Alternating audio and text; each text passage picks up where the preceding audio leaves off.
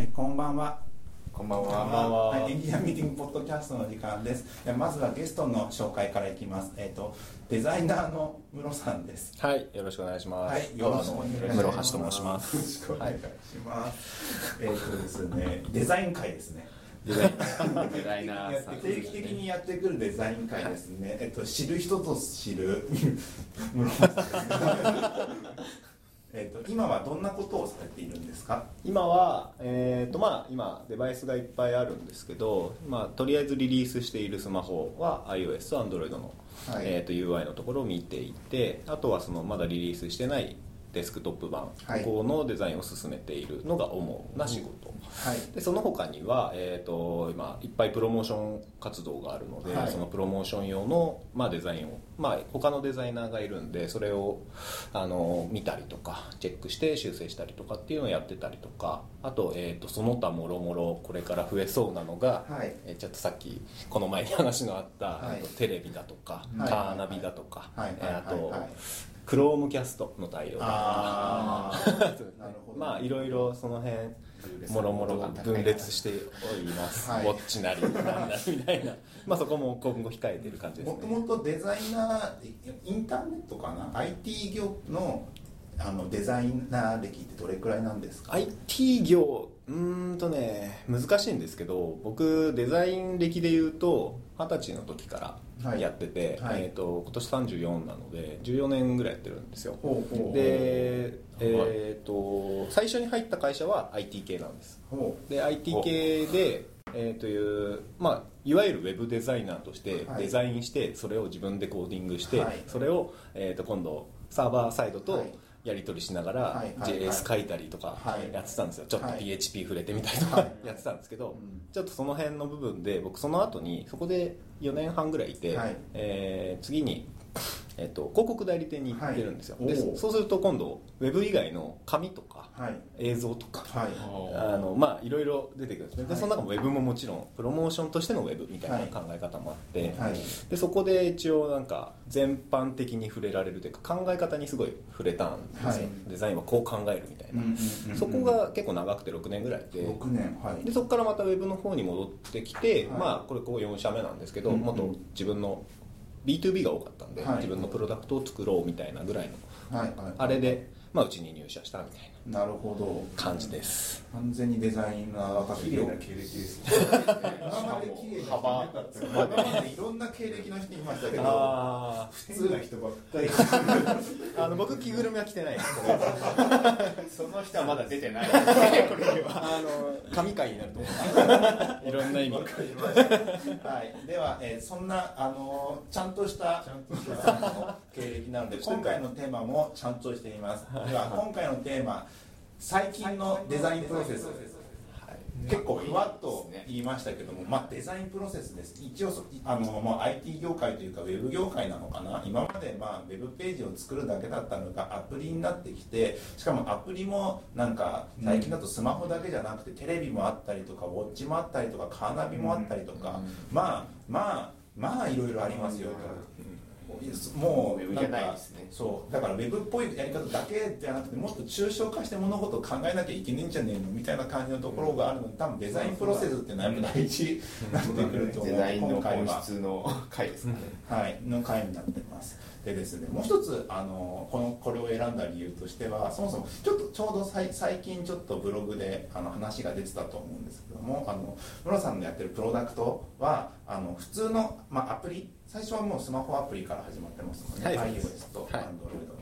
でそこなんですけども、そのアプリとは別にあのモック用のアプリでいいんですかね。そうですね。をはい。作りながらなんかやってたって話があったんでそこら辺の話聞けたらなとかそうですね思うんですけども、えーそこは、えー、とインタラクションモックって呼んでるんですけど、はい。あの完全にインタラクション用に作られたモックで、はい。はい。えーとまあ、今で言うとデザイナーがピクセートを使ってやろうとか、うん。あのアフターエフェクト使ってやろうとかフラッシュでやろうとかいろいろその動きの部分をあのデザインの紙芝居だけだと分かりにくい部分があるんでそれをこうデザイナーの中でこうやってやろうみたいなのがあると思うんですけど、うん。でもちろんそれはそれでいいことだと思うんですけど、はい。あの僕らのプロダクトでいうとそこにこうデザイナーが全部こうバーってやるんじゃなくて、はい。もっとこういろんな意見ってやっぱりどうしてもあるというか、はい。はい。それが全部いいことだと思うんですけどそれをもっとちゃんと拾うために、うん。あの正しい動きをちゃんと作りたいねっていうのがうんもともとあって、うん。でインタラクション専用のモックをもう作っちゃおうみたいなはい。感じで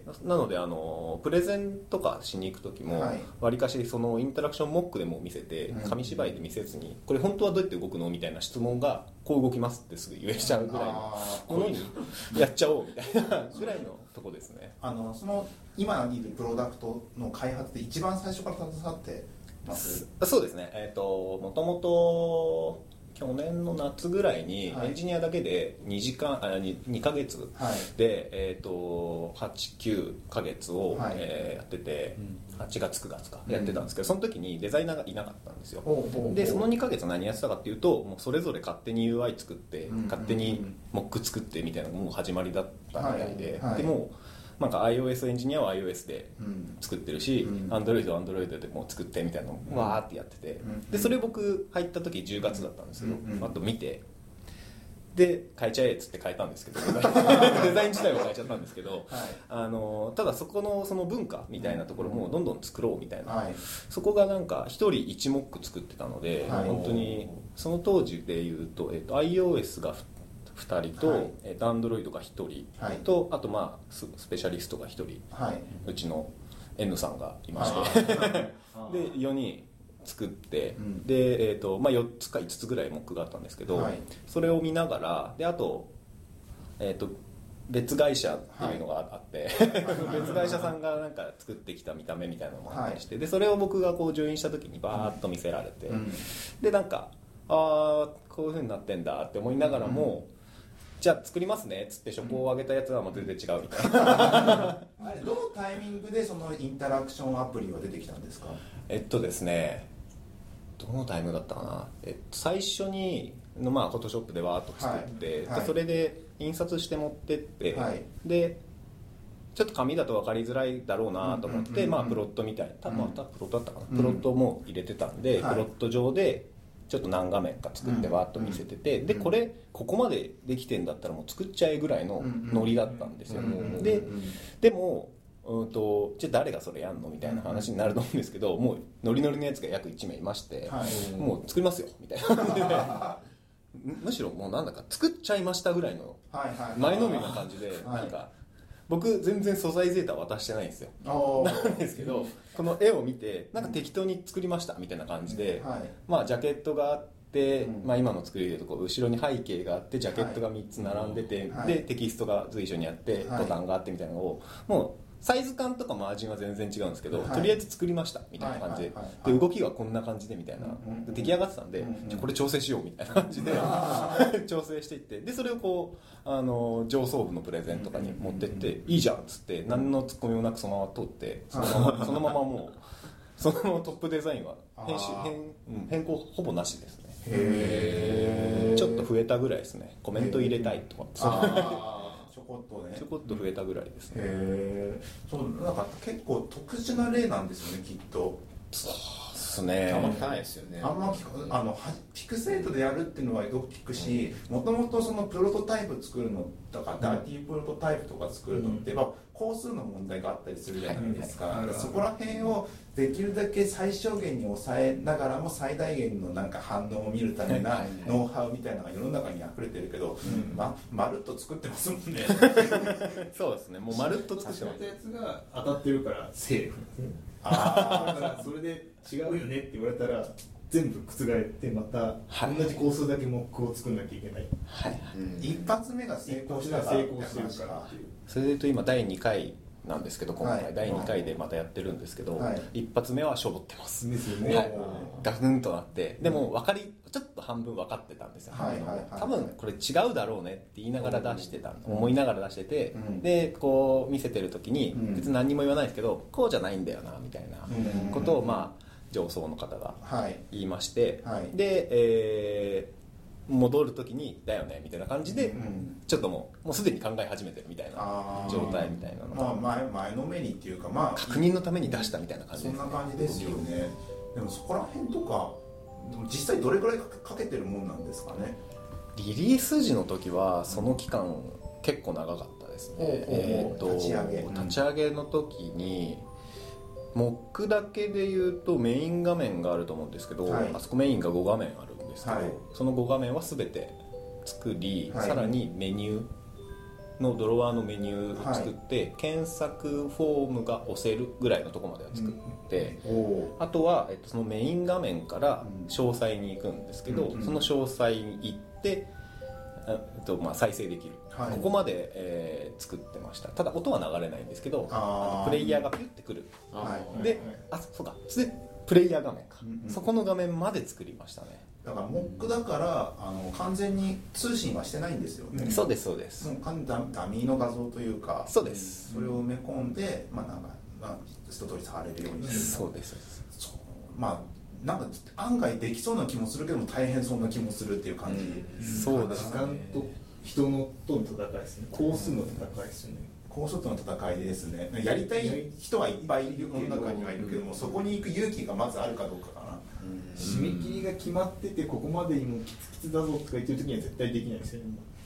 そうですね。リリース前だったからできたっていうのはあると思うんですよ。やることがそんなになかったんですよ。うんうんむしろやることを決めるためにいいものを作ったらそれ決まるだろうみたいなぐらいの感覚でうんうんうんうん。そのトランジションとかも全く決まってなかったんですけど、うんこういうふうに移動したら気持ちいいじゃんみたいなぐぐらいのノリでやったら意外と通ったみたいな、うんそうじゃんそうじゃんコンビニのお弁当とかだとダメなんですよね。もほうう。出す。の決まってるじゃないですかあ決まってるね。だからそういう業界だといっぱいサンプル作れないよなってコンビニのお弁当。まあサンプルいっぱい作ってると思う。いろんな醤油の味とかやってる気がするよ。同じことですね。コストかかるから、うん。それまあ、いいくらでも作ればいいんだけど出す時期決まってるからそこまでにいくいこのいけるやつを出していって潰されていくんでしょあれも、まあまあ社長とかがこう食べて、うまずいって言われて。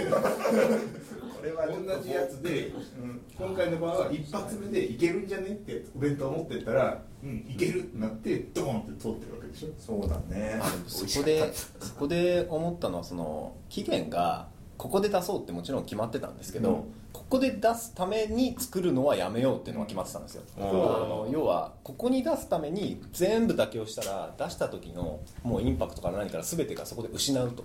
おでそそれほどのあの配があるプロダクトだとはみんな思っていて、もちろん上層も思っていたので、あのいいものができないんだったらこの時期で出すのはやめようっていう判断がもちろんあってあとまあコンテンツが揃う揃わないみたいな話もあってそこも並同時並行で動いてたのでいいものを作れないからこう作れないからじゃないですね。なんかここまでの期間だったら作り込めないって考えたら伸ばすし揃わないって思えば伸ばすしっていうのが結構続いたんですよ2回か3回なのでそのドア玉になんか中途半端なものは出さないようにしようっていうなんか焦って出すのはやめようっていうのがあったからちょっと良かったのかもしれないですね。ちなちなみにそのモックが、まあ、あったとしても結構あこれいけるって自分で確信得たタイミングってどこら辺でした？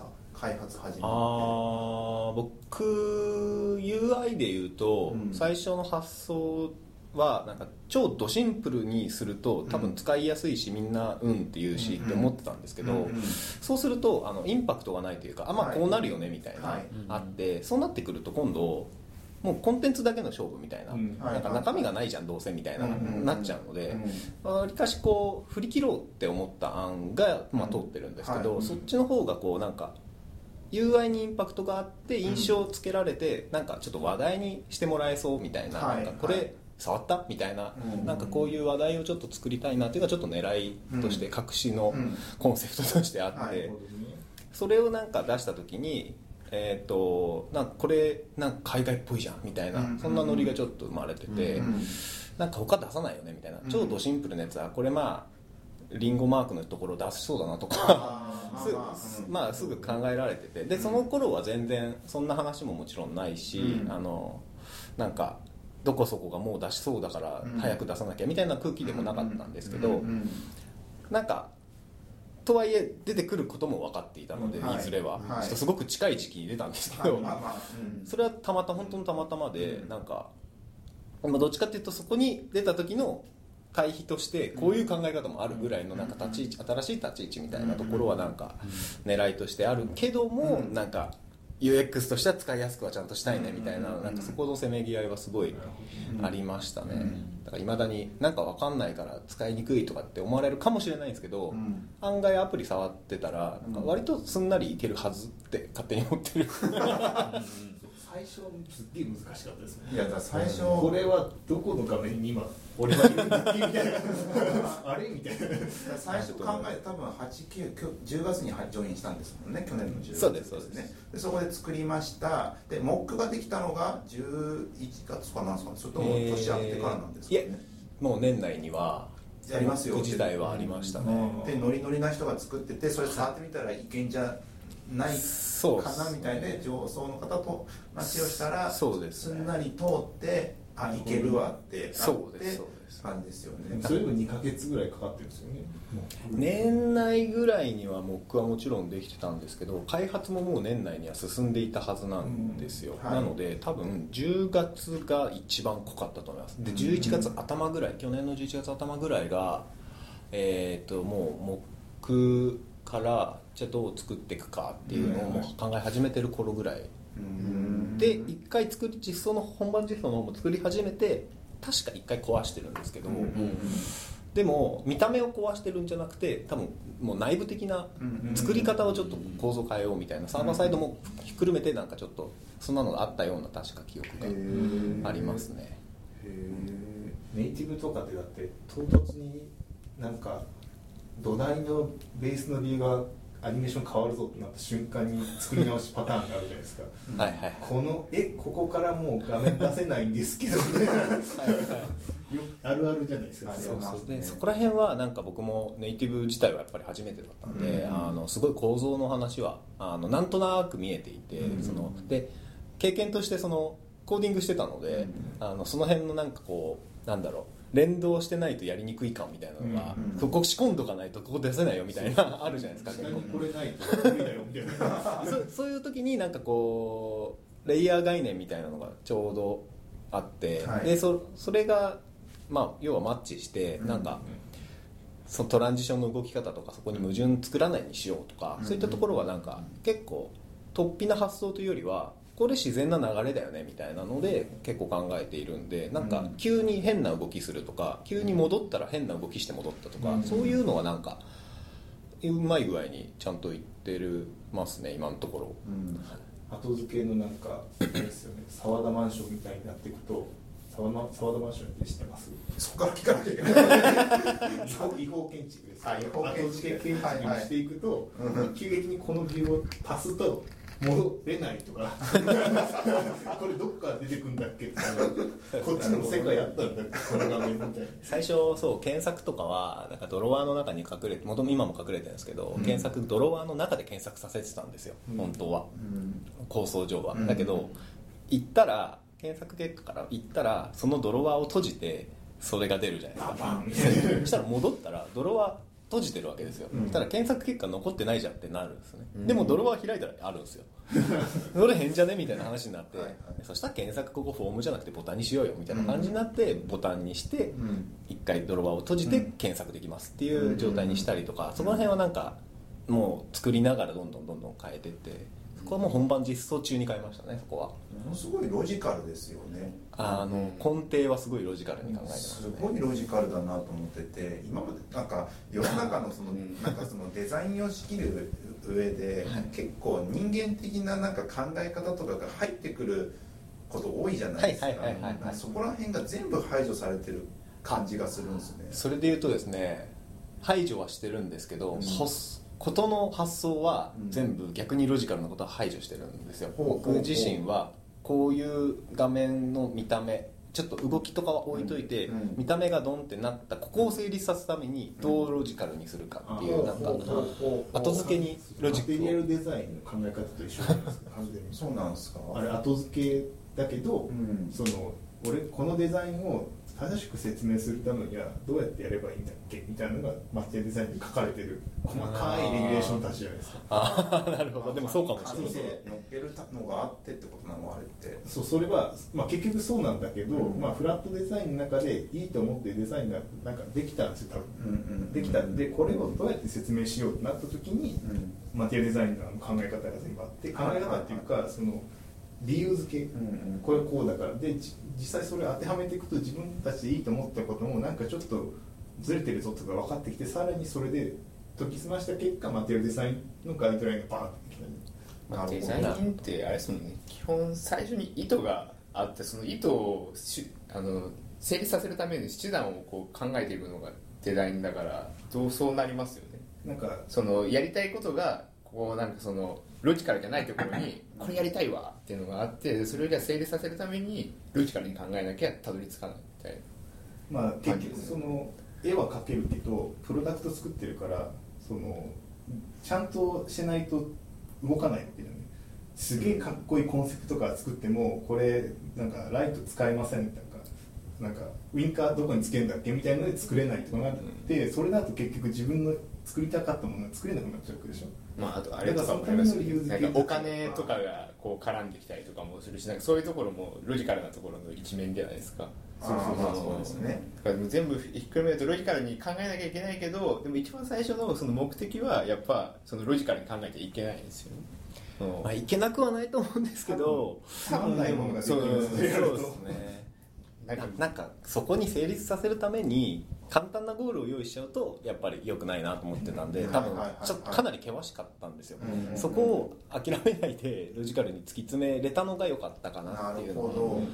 ここは矛盾だっていうのがいっぱいあったんで。デザイナーデザインの中でもインタラクションの中でもその矛盾を詰めていく作業と、はい。実際にああくまでもそのモック上はまあできましたっていうのがあってアニメーショントランジションのできまは実現可能ですってなります、ただそれを実機に持っていく上で何かなんかやっぱこれは通信とかが裏で発生するかどうこうとかそこら辺の話とかっていうのはどういうふうに解決させたんですか？後ロから後から生まれた話はもちろんあったんですけど、うん。ローディングうん。し終わったらこれ更新ボタンがどっかにないとまずいわとかっていう話はあったんですけどもともとそのなんだろうウェブっぽくしたくないみたいな、はい。そのウェブビューが前昔ちょっと流行ってはい。たアプリなのにウェブビューみたいな、あはい。れにみたいに見せたくないみたいなのであって、まずローディング画面あローディング画面なんだろう、まあ、ロ読み込み中っていうのがうんウェブっぽいっていうはい。まず概念があって、うんあんまり出さないんですよ、はい。まあ、どうしてもっていう時は出すんですけど、うんあんまり出さなくてそのローディングを感じさせない作りみたいなのが、まあ、サーバーサイドの方にもあって考え方として、うん。なんでこうこうやって前から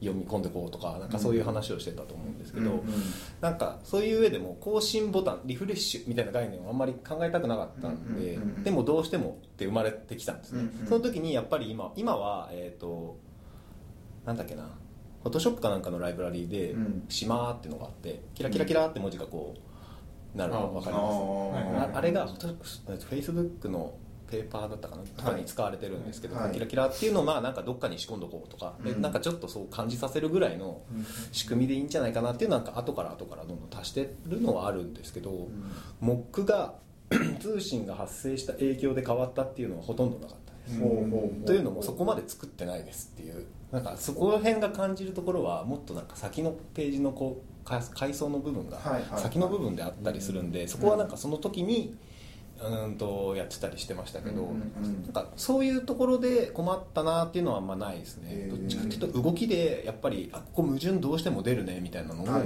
じゃあどういうトランジションに変えていこうかみたいなのはうんうんうん。あります、うん見せましょうか。あ あのラジオラジオラジオだから 音声だけで。誰もあれですけど。モックアプリをちょっと見せてもらえるということで音声でなるべくそうですよね。分かるように。さ最初のモックがこれだったかな。これなんですけど。うわあ立ち上がらない。落ちますね。残念。落ちますね。落ちますね。あ残念ですね。残念ですね。じゃあやめようかな。まあ僕だからモね。ックだから。あるあるの。あるあるですね。そうちょっと開いてなかった。そうですね。バージョンにもなんかエラー入でですねですね。はい残念。残念でした。最新モックはありますけど。もう。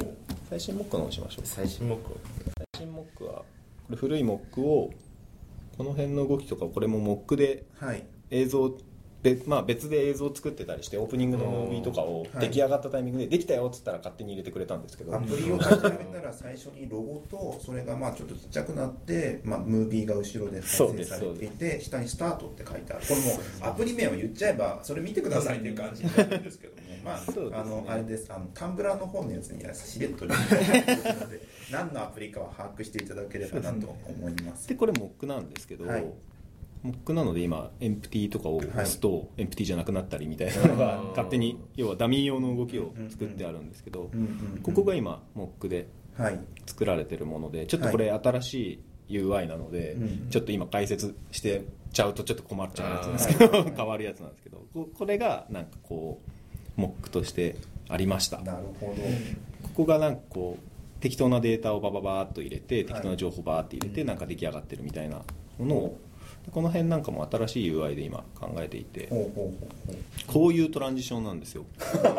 うまいことは言えあれだ。細かくは言うんだけどすごい分かりやすい。こういうトランジションをトランジションで気をつけてるのが、はい。あの行った先と、はい。あ指があの戻る時がちゃんと矛盾がないようにしたいっていう、はい。行ったら戻った時は同じ動きするでしょっていうのをやっててなんか戻る時は前面がドバーとかって戻ったらなんか変じゃんみたいな、はい。行った時はこうだったのにみたいな、そういうところはすごい考えていて、うん。この横からふわっとくるやつも最初は実は違ったんですよ。はい。最初は最初はなんかこれがゾワッときてそのままビヨーンってはい。伸びるようなタイプだったんですけど、iOS ってこうエッジングスワイプで戻るじゃないですか、はい。戻った時に行き切らずにはい。ピューンって戻る動きを、あの行って帰ってくるを合わせるとそういう動きになるのが、うん。なんかちょっと気持ち悪いかもみたいな話が途中で生まれて、うん。で出し切行き切っちゃえばいいんじゃんっていうのがあって、そしたらこうなんかこれが出てきてこっちからこう来る。レイヤー構造がね。そうですでそのレイヤー構造をこうすごく突き詰めていってどんどんどんどんこうさっきの話になっていくんでこういうとかもビヨンってなるっていうのはここちょっと調整中なんですけどこういうのをなんかどんどんやってくれる前のめりのやつがいる。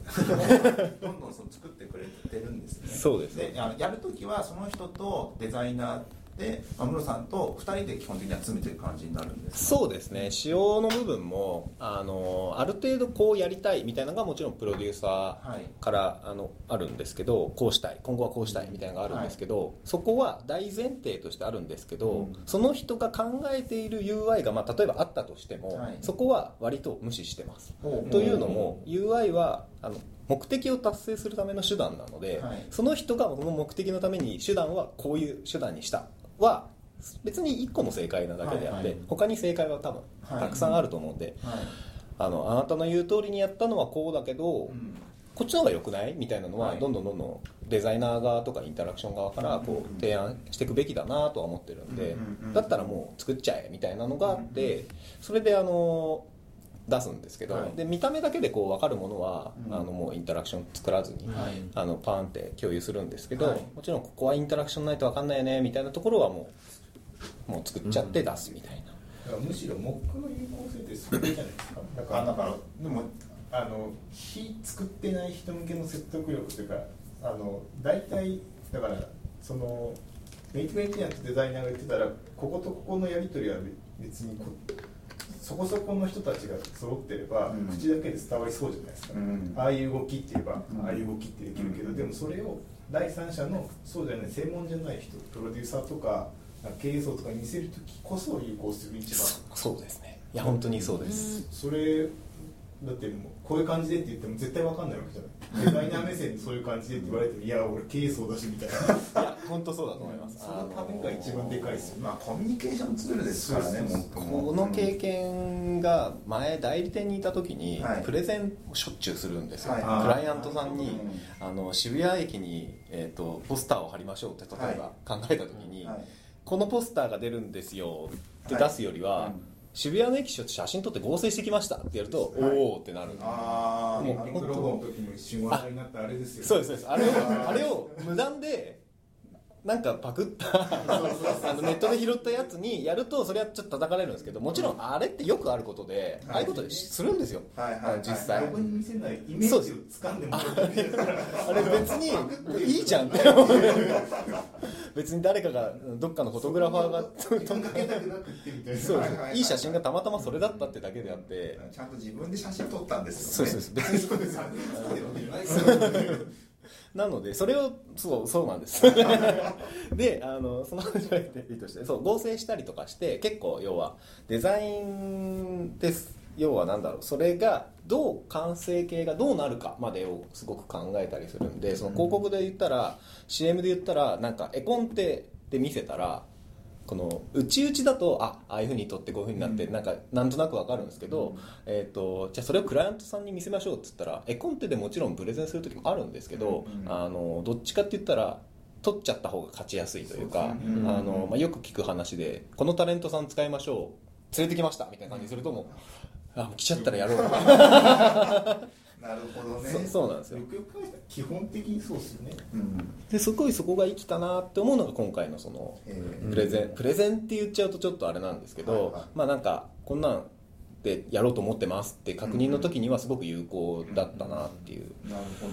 そこはすごいなんか実際こうなんだっていうのがもうすぐ分かるみたいな、なんかそこの文句の有用性の話と僕あと興味持ったのが2人で作ったってところが。基本的にはふたもうなんか iOS、Android エンジニアそれぞれ何人かいるんですよね。えー、と当初はもちろん1人ずつだったんです、うんえーと iOS と Android が、はい。でそれとは別にえっ、ともともとその前のめりって言ってるその彼はもともとサーバーサイドやってたんですよ、はい。でも学生の大学の時かな、うん。は、えー、と iOS をちょこちょこ趣味で作ってました、はい。みたいな感じででサーバーサイドとして入社をしていて、はで、えーサーバーサイドとしてしばらく別のプロジェクトでは働いていたんですけど、えー、と今回のプロジェクトでは、はい何屋さんだろうぐらいの感じで入ったらしいんですよ、はい。なんかサーバーサイドは揃ってるししかも、はいもう首席のエンジニアから揃ってるので、はいはい。どうなんだろうとか iOS も Android も割とトップクラスの、うん。まあフロもともと元フロントの2人なんですけど、はい。その2人が Android と iOS やってて、うん。僕はサーバーやってたみたいな感じでもちょっとかじれますみたいなところで、で彼のし、あのー頭の中では、うん。えっと、そういうプロデュース的な頭もあるしディレクション的な頭もあるしでも技術やってましたみたいな、うんすごいこうなんかオールマイティーなところを持っていて、うんでそれがすごく今生かされていて、うんお客さんはこう言ってるようんっていうのがあって、うん。で自分で作っちゃえの技術もあって、うん。さらにコミュニケーションも取れるんですよ。本番の作る人たちとも、うん。なのでディレクションもできるみたいな技術、うん。テクニカル的な、うん。なのでなんかモックなんかはなんかそのその立ち位置で俺今やることないから作るわぐらいの多分はい。ノリで、やることないことはないと思うんですけど、作っちゃいますみたいなそういう感じでやってたと思います。へ2人で、うん、そうそう。そそれで作って、まあ、デザインがそこでとか、まあ、トランジションとかが、まあ、一通りできてきて、そいつを渡して、まあまあ、基本的にはそれがあ完成度高いわって感じに納得してもらって各エンあの、エンジニアがそれを組み込んでいってくれてたって感じなんですよね、そうですね。だから実装レベルも楽っすもんね。だからそこら辺そうだね、うんうん。実装レベルもきちっとなんかそういうそれで楽だっていう人もいれば俺の意見もみたいな人もいるじゃないですかそそこが、えっと、いろんなところで話してるんですけど、うん。毎日8時だか8時半ぐらいからうん。誘拐っていうのをやってて、うん。そこで今日ここまで進めたよモックって言って出して、それをもうバンバン言われるんですよ、うん。いろんな人が、ここういうテレビがあの今会議室テレビがあって、うん。そのテレビに映して今こんな感じで動くんだみたいなのをやってる時にここがさこうなんじゃないとかいろんな人がこういろんな側面で例えばサーバーサイドで言ったらここ通信発生するなって思ったらここどういうふうにやるのとかうん。なんか例えば疑問に思っているようなことを考えていなければあそこ考えてなかったって考えてじゃあどうしようかって考えれるし、うんなんか実装の方でこれ Android だとこの表現ダメなんだけどどうするとかそういうのも、うんあじゃあ Android の時はこうしようかなっていうのをその時点で考えておけるみたいなのを全部意見を拾ってどんどんモックを作ってたんで、うん。なんか勝手に作って勝手に OK もらって、じゃあこれ作ってではなくて、みんなで作ってた感じなんですよね、うん。実際手を動かしたのは僕とその2人だったんですけど、うん。ただ意見はみんなで言うし毎日共有するしみたいな。で毎日その6時半ぐらいにやってたやつが、まあ、2時間3時間激論を交わすっていう、なんか最近最近やってないんですけどもちろん。基本的にはアジャイルのデイリースプリントみたいなそんな感じですね。デイリーじゃ毎日なのか毎日毎日毎日だからそんなにやんないしでそもそもそのスケジュールとかのやつが、いやそうだね。うん、スケジュールで2時から3時間とかやったのはベンチャーっぽい。本当にベンチャーっぽい、でもなんかその実際にあれですよね。あのモックがこうあって出すと23時間とかになりますよね。特に誘拐だと、うん。その後に予定が入ってないから なんか割とこう長くこうみんながこう言いたいことを。なんかそうアジャイルプロセスアジャイルのプロセスでよくあの関係者を巻き込めっていうのにうまくフィットしてたんですね、まあそこだね。デザインが重要ですよっていうやり方で進めていくときに関係者を巻き込んでその気にさせるってとところにそれが有効に働いたっていう。う、ん。単純に。なんか多分そういうのやるときってスローガンがなきゃなねある必要があるんですよ。ああります。それはスローガンは何だったんですか、えっとですねずーっとそれはあのプロデューサーが言ってたことなんですけど先進うん。洗練、えーとあと極限っていう3つの言葉があって、うん。まあ先進的なことをやろうっていうのは新しい技術をどんどん取り込もうっていうのがあって、うん。でさらに洗練っていうのがそれをちゃんと突き詰めてうん。考えましょうっていうその、うん。で極限っていうのはうん。それを今度諦めないようにしましょうっていうなんかその突き詰めた見えない新しいことをやって それをこう突き詰めていったんだけどそれをちゃんと諦めずにやったかっていうぐらいのなんかそういうなんかスローガンというか言葉があって。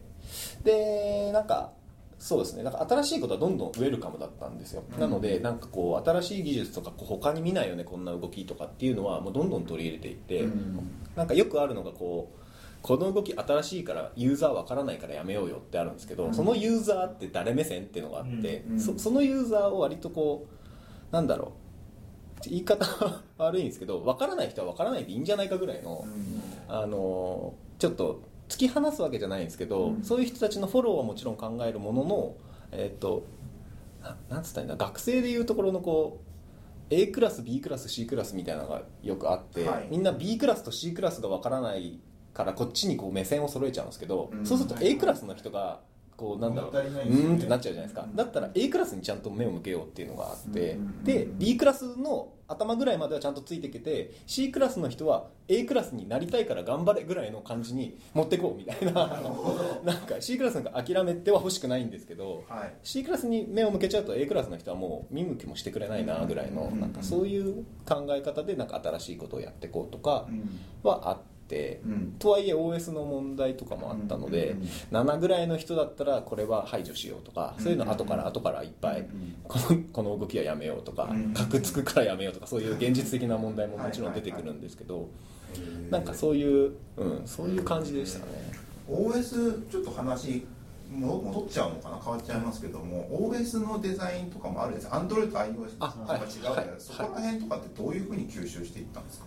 えーとまあ、基本は iOS で進めているんですけど、うん。まあ、それはなんでかっていうと単純にユーザーがうちの中だけで多いので、うん。まあ、まあなんか割り割りかしやりやすいじゃないですかはい。っていうのもあって、うんで、えー iOS を基準にするんですけど、うん。あのまあ、お互いがお互いの OS のレギュレーションがあるので、うん。そこを、えー、と iOS 基準で、えー、と落とし込む形をとってるんですよ、うん。Android 用に。うん。なので、えー、と基本 iOS のデザインが、えー、とそのまま Android 用になるんですけど、はい。動き方がそれぞれ違うっていうのがさっきのエッジングスワイプで言ったら、うん。ドロワーが今右上に iOS はあるんですけど、うん。Android はもう決まりとして左上にしかないので、それはちゃんと守りましょうとか、あとはそのピクセルのマージンとかももちろん Android 用に合わせましょうとか、うんあとドロワーメニューも Android 用に合わせましょうとかっていうのはもちろんあって、その辺だけこう考慮している、うんあとはアイコンももちろん Android ってすごいこうマテリアルデザインのアイコンすごいレギュレーションがガチガチなので、はい。新ししかも新しく作ったらそのアイコン何ってなるじゃないですか、うん。必ずと言っていいほど、うん。なのでもう Android の配布してるやつを全てちゃんと使って、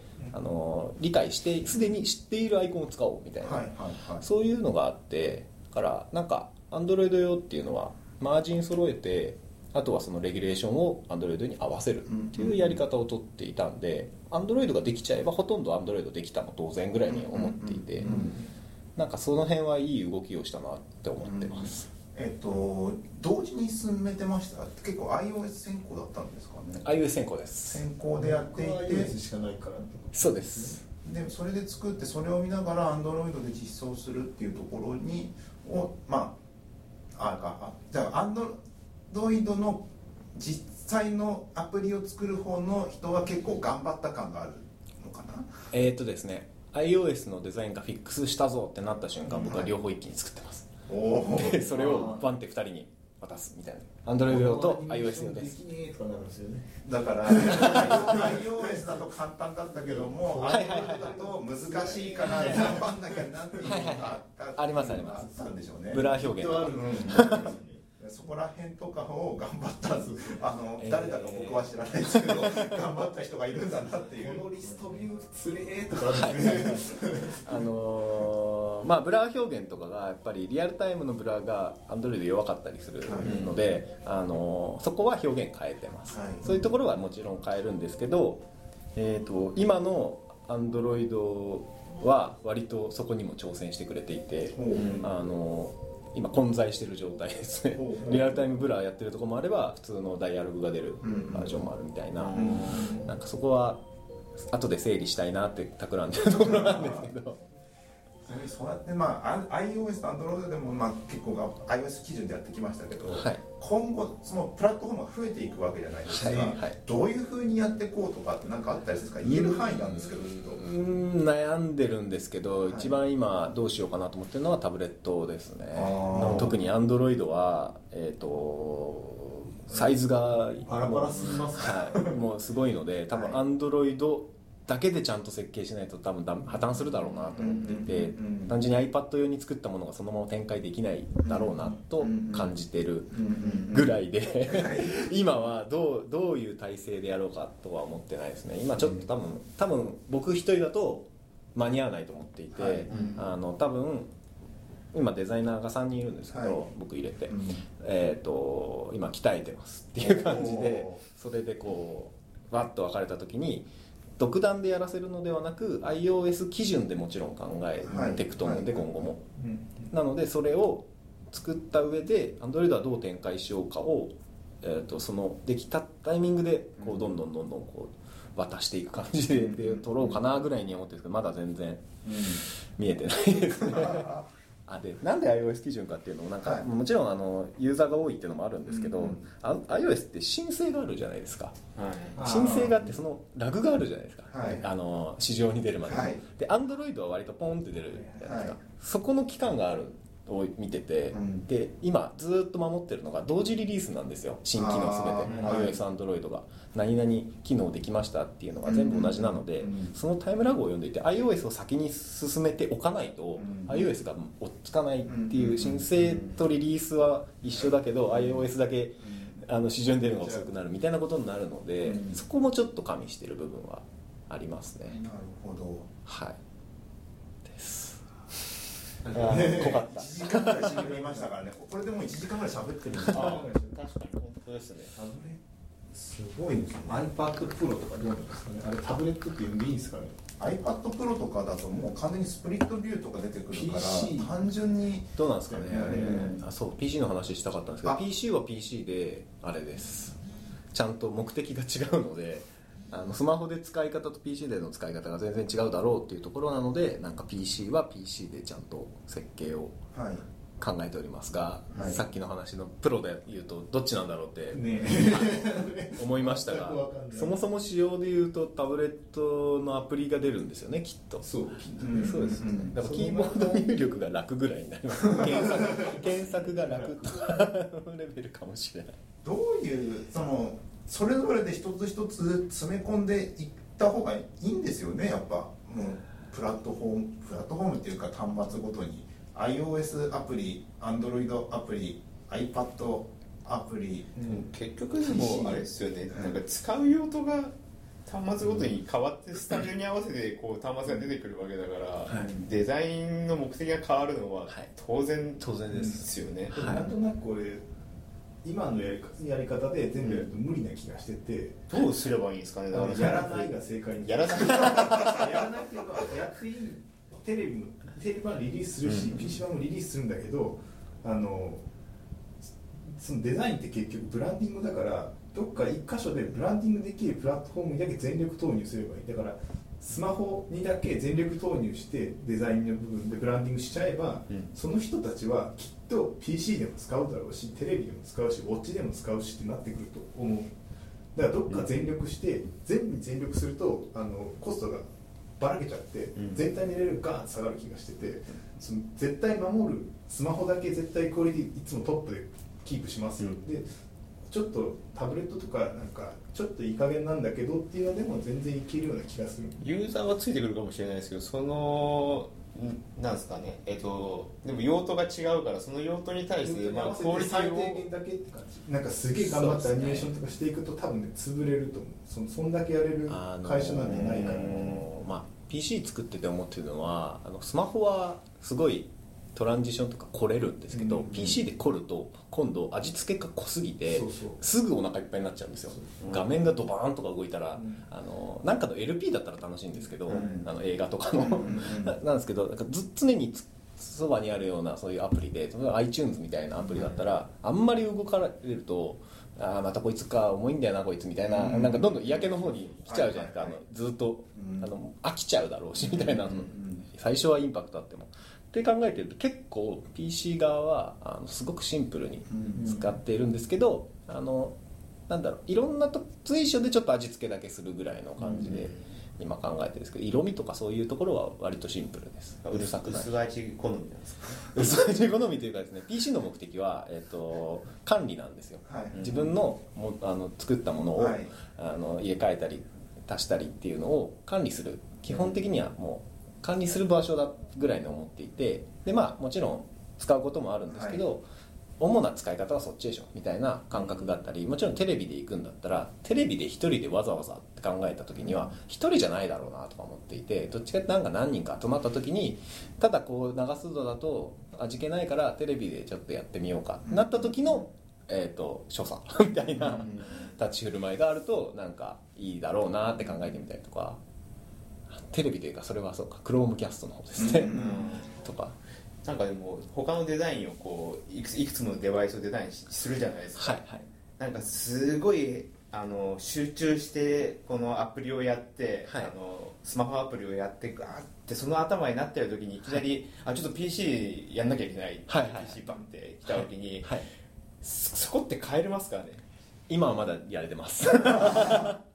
あでも、えー、と僕もともとその経歴がいろんなことやってて特に代理店の時なんて、えー、と一つの案件でいろんなものがあったんですよ、えあー。ー、と看板があります新聞広告がありますテレビがあります、何々があります、一つの案件で何々があってそれを56件受け持ってたんで、あの割とマルチタスクに慣れてる部分がもともとの経験であったというかその方が安心するというかあのあ 安心するんだけど集中したいみたいな気持ちもあるんですけど、はいはいなんでここでたたた例えばその別プロジェクトもやるってなったら多分死ぬんですけど 1プロジェクトでそれだけあるだけでも割とこう、うん。結構その時の経験というかうん感覚がやれる気がしてますが。エンジニアがこのいくつものフィーチャーを作ってるのと同じ感覚ですよ。ね大きいフィーチャーを専門でやってるんだけど細かいバグフィックスのフィーチャーあって、はいはいはい。エラシーな部分があってのをくるくる切り替えるのって別に普通じゃないですか。でもなんか結構でもあれじゃないですかエンジニアがフィーチャーを作ってる時ってでもそのサービスとしての大きなその用途は一緒じゃないですかデザイナーのサービスとしての大きなデザインのやりたいことっていうのは一緒だからそれに対して端々がやるっていうただそうこんだけデバイスが増えてきてそのテレビとかってなってくると 多分そのサービスの用途自体もやっぱ明らかにコンテクストが変わってくると思うんですよね。なんか例えば管理画面、ねフロントで管理画面作って PC 面作って SP 面作るのと多分感覚で近いと思うんでコンコンコンコンって変わってるから。コンテキストもそもそも違うし使われ方もデバイスも違うんだけどっていうのはちょこちょこ言ったりっていう。そうでもエンジニアとデザイナーではなんか明らかにその考えをシフトするその角度が全然違う気がするんですそれよねはせ我々がエンジニアという専門職だからエンジニアの中でやってることってデザイナーから見たらすごい高度なことやってると思うんだけどでもそうじゃない。で僕らが見たデデザイナーってすごいことやってるようだけど実はデザイナーから見たら意外と普通にやれるみたいなことなんじゃないか。もすごいハマハマってる時ってこういうことないですか。なんかそれ考えてることがなんかものすごいそのなんかその勢いがつきすぎてなんか惰性で他のことを考えるときにもうなんかそれに引っ張られるみたいなことないそですか？れエンジニアリングの話ですか？エンジニアリングの話だけじゃなくてもいいんですけどエンジニアリングでも結構あるじゃないですか。ずーっと例えば低レベルの API 触ってたらなんかそれでなんかものを考えちゃうみたいなことそれはだからエンデザイナーが例えばスマホのとこアニメーションばっかりやったら今アニメーションのなってるみたいなもんそうそうそうそう。あんまり変わらない。どこの専門職行ってもあるよねって。なんかずっと今日一日あのミドルウェア触ってたなみたいな時とか。うん。か最近だとよくなんかそのアプリをずっとやってるデザイナーさんがすごい多いからいきなりその PC をちょっとやるってなった時に、はいはい PC 難しいなっていうふうにため息をつく瞬間があると思うんです。だからそういうイメージかなとそ思って、れ俺らが久しぶりに IE やったらあれ使えないぞみたいな。一緒にそこであれ一緒じゃい。ないやでも結構スマホずっと最初僕 PC やっててでそっちでスマホアプリをやって6年ぐらいやった後に PC をやることになって PC 行った時にあれ PC ってこんなんだったっけっていうふうになったもん。ありますあります。あのいちいちアイコンがでかすぎやしないかって考えちゃうんですよ。そう。スマホの場合はタップのことを考えてデカめに作るんですけどそうそうそう。違和感が PC これサイズとかすごいマウスだったら余裕じゃんこれ。でかすぎねえかみたいなでそれで上がってきたのを見てあれこれでかくねえかっていうふうにちょっと違和感感じたりとかしてたもん。なんかあとこれ元だっけなとか思ってたんそうそうだけども他のなんかヤフーとかをもう一回見出してちっちゃいなとか思ったり なんか比べるとちっちゃいなわかんだけど差がなんこれデザイナーだからデザイナーじゃないから僕は、はい。あのうまく言語化できないからこあの自分たちのプロダクトとその老舗のやつを見て何が違うんだろうっていうふうに悩みながらうーんってなってた時があった。やるとなんかねなんかスカスカすぎねって思うんですよ PC あー。あれスピーすっごい画像で埋めていくから、それそのまま持っていくと画像でけえと思ってスカスカになるなんかスカスカで不安になるんです最初。あもうこんなもんだよな。なればね。ありますね、まあ、PC ちょっとやり始めて思い出してきたのはやっぱウィンドウサイズが固定じゃないっていうのがあるのであのサイズの時このサイズの時うん成立するかなしないかなみたいなのははいはい。かなり頭ひね伸び縮み伸び縮みしますしもう本当に何だろうタブレットそれこそ今だとタブレットで見られたらどうなるんだとかっていうのも考えなきゃいけなくなるんでと僕らの PC 版はアプリなんですよ、ん。PC アプリを作っていて、うん。でまあ中は中身は Web って考えているんですけど、PC アプリで考えた時に、えー全画面で使いたいって人もいれば超ちっちゃくして使い使いたい人もいるだろうってもうもう極端にいるだろうっていうのがあって。でも超ちっちゃくってもう究極最小化してる人なんじゃないかぐらいの話になるのであのまあまあミニサイズ版がポンってちゃんと出出ればいいだろうぐらいには思ってるんですけど、えー、とそれでもやっぱりノートパソコンで見ている人と今度ラップトップで見ている人とでやっぱり変わってくるのであのサイズ感が。その辺をうまく成立させるためにさらにつまんない感じの単なるウェブページみたいな感じに見えないように、あのアプリとしての存在みたいなのをちゃんと出せるようになんか作ったっていうのがあって、えー、とスマホと同じようにモックを一回作ったんですよ、うんうんえっ、とそう。作ったんですけどえーとそれは真っ赤んとかありました。そこは、あの上層部に同じように出してどどやぐらいの感じで出したんですけど、目的はでも管理だからみたいな 面白いんだけどさ、みたいな感じでうん。ストーンと。すっげえ考えたんですよ。こ内容の濃い2週間ぐらいで作ったんですけど、はい。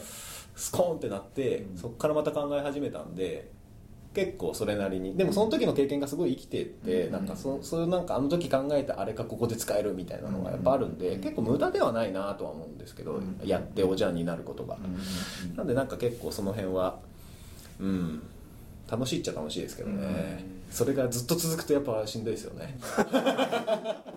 1年ぐらい続いてますからね今。リリースもしながらのやってるんで、まあ、しんどいっつってもか体力的な問題だけであって気持ち的なものは全然あれなんですけど、体力的な問題が今やっぱあの僕も34なんでもはやそう30も中に近づくと1点0のダメージがパないじゃないですか。パない。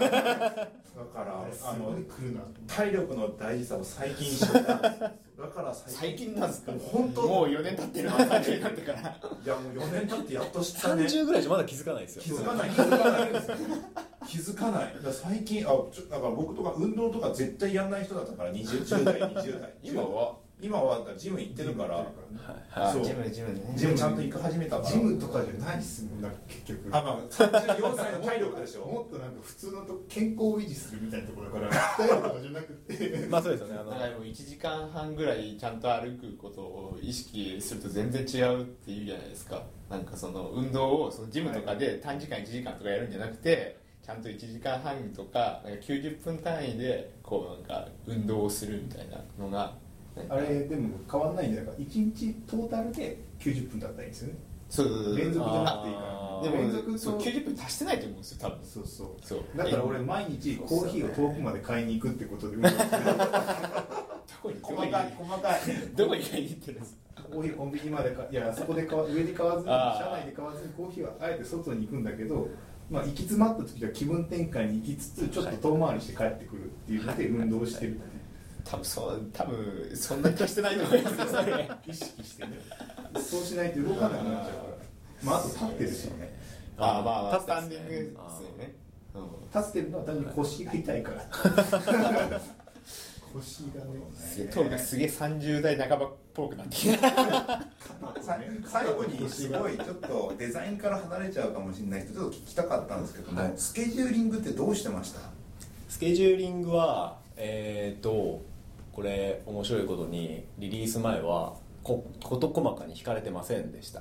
もうリリース前まで。リリース前までほとんどこのここまでにこの機能ができてっていうのは、うん。えー、とざっくりにはあるんですけど、うん。例えばこの時期にベータ版が出せて、うんみんなで触ってもらおう期間を取ろうとか、うん。でこの辺りに出せるといいねみたいな、なんかそういうざっくりはあるんですけどなんか高いな 1, 一週ごとにこうあるとか、うん。そういう感じではなくて、うん。えーなんかここまでにこれができているんであれば、えー、とここまでにはデザインできてないとダメだろうぐらいに僕が勝手に判断して僕結構うん。先にやっちゃいたいので、はい。先にやっといて寝かせて、みんなにささっさと見せて、うん。でやっぱ違うかなって僕が思い始めたらごめん共有したんだけど変えるみたいなことを言ったりとか、なんかそういうのを早めにやっておけば、うんえっと、早めに変えれるじゃないですか、でうんまだ実装しないからいいっすよって、うんまあ、言ってくれるんですけど、うんそれは早めにやっていたからであってギリギリにやったものをやっぱ変えるって言ったらもう始まってったからダメだよみたいなのある、うんそれを避けるためにはもう早めに早めにみたいな、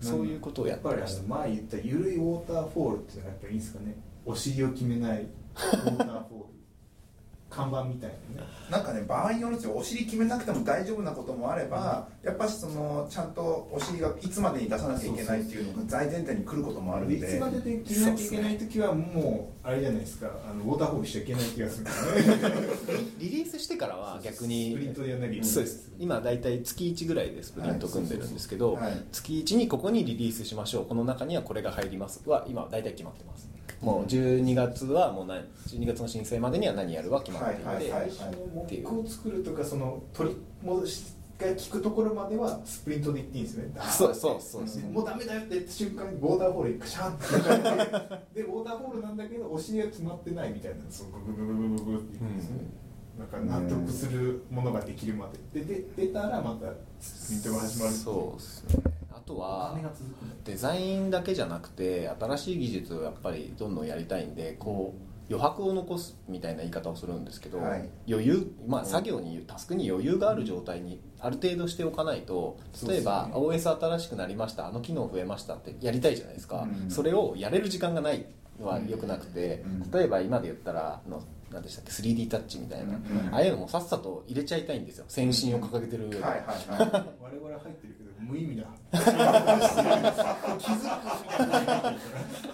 くみんなそうだと思う最初は入れでも使い方がわからない使い方もわからないし僕なんかで言ったらまだ6なので、うん。なない。そもそも使えないみたいなのもああれにるんですけど。クリティカルな気に置けない気づけないそうだねそう。だけどもやりたいみたいなのがあってなんか割と定期的に iOS だったら iOS だけで合宿合宿を組んでなんかこう新しいのに挑戦してみましたみたいな感じで、なんか1日か2日かけてやったものを、まあ、また誘拐みたいなところでこううん。発表するんですけど、あこんな技術あるんだってそこで知れたりするんですね、うん。こんなことできる。あここに応用できるんだとか。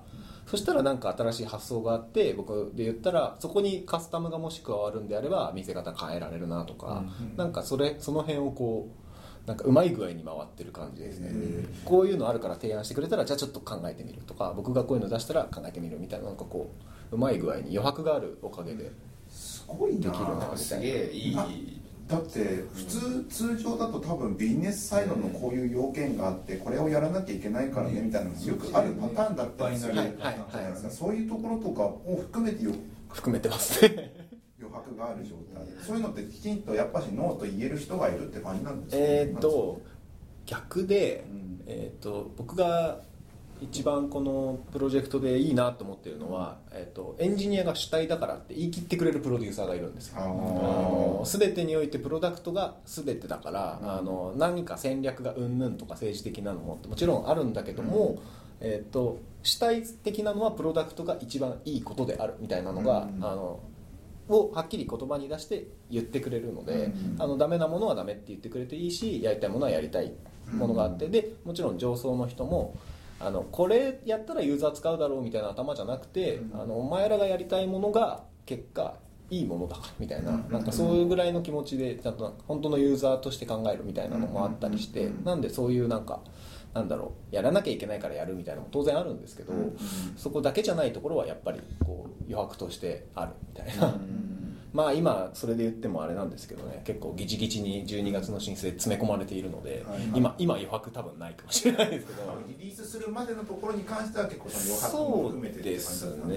リリーねスしてからもまあもちろんそうですね。ギチギチにはしてないですね。あれもこれも入れたいからやってではなくそれはマストじゃないから来月にしようかっつって余白として残しておけば来月に違うのが入ってたりするわけです。新しく挑戦したみたいななるほど。なんとなくだからデザインプロセスもで一番大事な結局その辺のスケジュールとかマネジメントの部分かもしれないですよね。いやすごく大事ですね。時間とかそのや動き方動けるようにしておいてくれればみんなうまいプロセスを回せるはずなんですよ、うん。でも結果時間がなかったり人が足りなかったりとかなんかいろんなしがらみのせいでなんかできてないだけでやり方はややる隙間さえあればできるはずっていう。難難しい。のか？あどうなんだろいうねでも今のはなんかすごい文化的なものがなんかすごい感じるよね。今はな割ともう文化になっちゃってますねだからデザインプロセスやるときにやるのはなんかデザインスプリントだじゃなくてそういう最初の文化前提を作るのがデザインプロセスの一番肝かもしれない。その土台がないとその上にいろんなこね。実験的なものを乗っけたいと思ってもやれ入れないから。なんかまず耕すみたいな。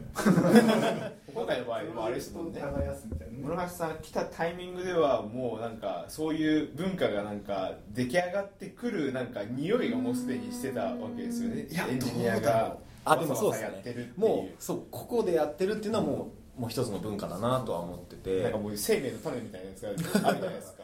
それいきなり何も知らないやつがポンって変わるみたいなのをうんやれちゃったのもやっぱりそこそういう文化がああっただろうなって勝手に感じたからかもしれない。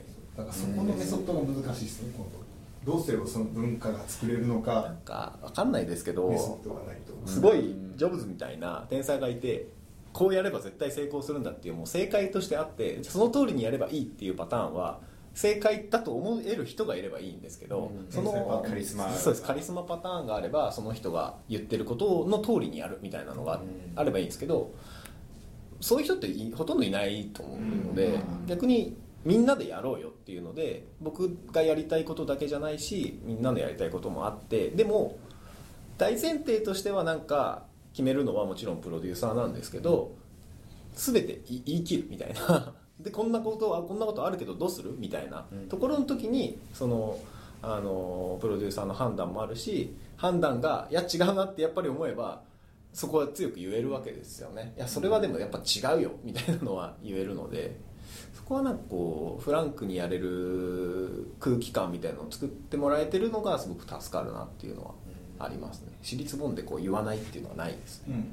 うん。最初の方のやつをなんかみんな否定しないでそれをなんかそのまま上げていこうみたいな感じにな人が集まってどうなんだろう？否定はいっぱいありました。否定は否定はいっぱい僕のデザイン最初のデザインも別に否定はいっぱいありました。でもただ。否定いや否ができる定っていうのはなんかそういやそのその土壌自体を否定しないっていう。あ土壌は否定しないですね。そうなんかそのそうデザインとかなんかそのダメダメだったらダメって言えるっていう空気感とか、なんかそういう言えるところを否定しないみたいな、はいはい。だから土壌をね多分否定とかなくて今運に頼ってるだけなんだと。思う土壌に乗っかっちゃってもその土壌については文句言えないし文句言ったところで仕方ないよねってなってるのが今の状態だから、その最初に土壌がで、ううんまく作れるところをうまくあの作るっていうのに意識が向かないとダメなんですよね。まあでもそれ向き合わないとでもあれじゃないですか。この土壌が腐ってるからダメだっていう人はあんまりいないと思うよなんかね、ってやっぱ正解はこういうのであるべきだがあっあってそれに対して僕はこうじゃないと思うってきちんと言えるかのが正しい必要があって、うん。でそれがちゃんとさっきのあのそうですね。まあ何でしたっけ？スローガンスローガンがあって。あスローガンもあるした例えばその後から生まれた概念としてやっぱ矛盾はやめようとかそういうレイレイヤー構造のこともあるんですけど単純にアプリとして矛盾はやめようよって遠くにあるものは遠くにあるんだからこう動こうよとかっていうのは自然と生まれてきてるところなので、そこはいいいろんな意味でいい判断基準になりますね。矛盾なクソだとロジカ完全ロジカル完全に。エンジニアエンジニア入りやすいですよそうです。ね。そうそう。だからロジカルだとあのなんだろうもう断りが決まって物理的な話だから正解が決まってるから楽なんですよね。そう。そう。ないところがね。やっぱりそうですねだからこうしたいをロジカルにするにはどうしようみたいな例えばあの画面長押しするとビヨンってなるのってご存知です。隠し機能なんですけど。え？話がわからない。えっとですね。アプリがあって、まあ、ホーム開いたとこに押してああはいはいはいはい。これって矛盾がないところがなぜかっていうと、はい。裏にこう背景画像があるんですけど、はいこの背景画像ってドロワメニューに使ってるんですよ。はい。これがこうあるんですけどこれを例えばこうなんでループしないのってすげえ言われるんですけど、ここにいるんですよ。ほうほうほうほう背景が。だからここがこう拡大された状態でいるんですね、うんうんうん。これが広がったらちっちゃくなるのは当然でしょっていうのがうんうんうんやばい、なんかオープン GL 空間みたいですねそうだから現在的には一つの面というか空間があってその中でちゃんと画面が遷移するようになってるんですよね、なのでそんな概念が生まれ始めたというか生まれてたので僕なんかこう四角の紙でちょっと立体的にこうこの面はここの上にあってこの面はこの上にあってこの間にこれがあってみたいなのを四角い面がこういっぱい重なってるみたいなのがスケッチブックにあると思います こうだからっつってホワイトボードに貼ってました。そういえば。なるほどね。難しい。って言ってるけどやんなきゃいけないのとこなんだろうねっていう感じがするの。プラス違う違う例。例えば急になんかあのー幼稚園向けになんかアプリを作るとかそのターゲットが全く違うものが来た時にはどう作るんだろうっていう。だってロジカルなことを説明してもなんか色で色と図形で変えろみたいな、はいだからそこら辺だと。そういうのお題によってその正解となる概念が変わってくるからそこを考えなきゃいけないわけでそこを構築してチームに反映させてでなんかそこら辺をどんどん議論できるような場を作っていく必要があるんでそこの。その議論が大変だしその設計が面倒くさいからマテリアルデザインっていうのを作ってくれたんじゃんあの世界があるからあの世界でやれば一旦は間違わないよそうですね。でもなんか色は出しにくいよね俺ら俺らの考え方を押し付けてるからっていうのがグーグルじゃないですか。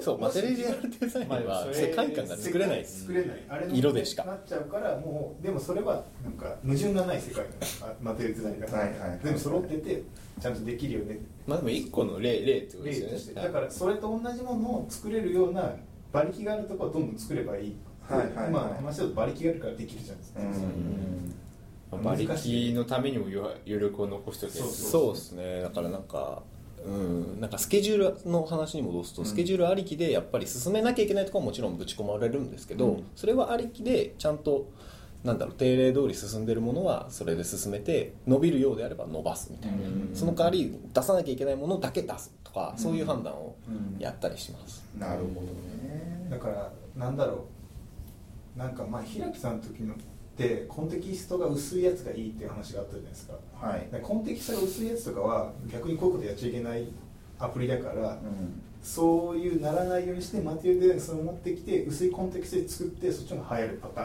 ン。はいのものがあるってこっちは多分コンテキスト強くしなきゃいけなくて、はい。どんどんブランディングしていって売れるパターンうんかな、うん。でこっちはマスで売れそうだよねっていう。ら平木さんとか俺が好きなコンテキストが薄いやつで なんか売れないんですよわかんわかんねえみたいな。だかこの前の結論もそうでしたからね。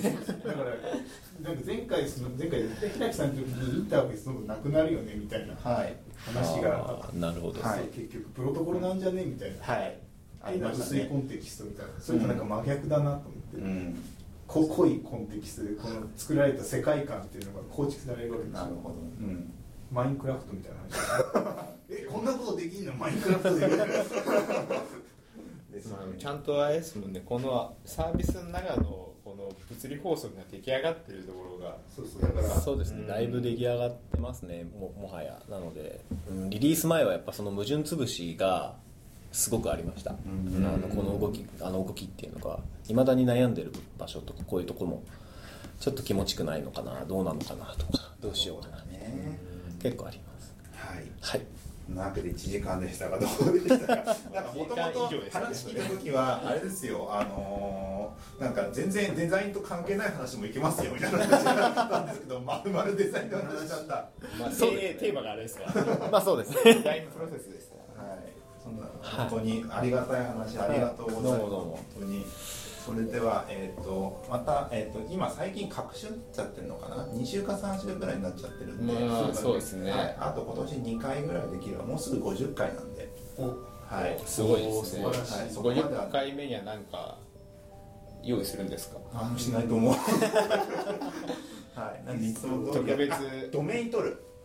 あああ50回それ名前ちゃんと決めてないのにドメイン取って大丈夫なんですかいやもうエンジニアミーティングドット FM でいいんじゃないの？あでも高いんだよ FM AM も9800円ですね。AM そんなするの？高い高い。結局高い。ドット FM が1万ちょっとしてて、FM 高いです。で AM も9000円ぐらいになってたからなんか忍者が渋谷にします 安い安いやつで大丈夫かな？なんかドット FM の方。600円ぐらいできる。ロフト渋谷とかいいじゃないですか。なんかドット渋谷東京にしますか？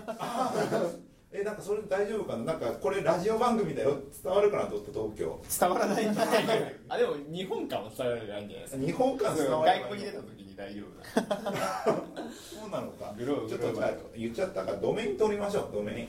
言っちゃった。はい。50回行ったらドメイン取るんだはい。FM になってたらすげえ頑張ったってことですね。そう RT とかないですか？レディオみたいな。あなんかねいろいろ考えたのがなかった。ドットレディオってなかかったでしたっけ？レディオは多なんかない気がするけど RT ってどっかの国にないのかな？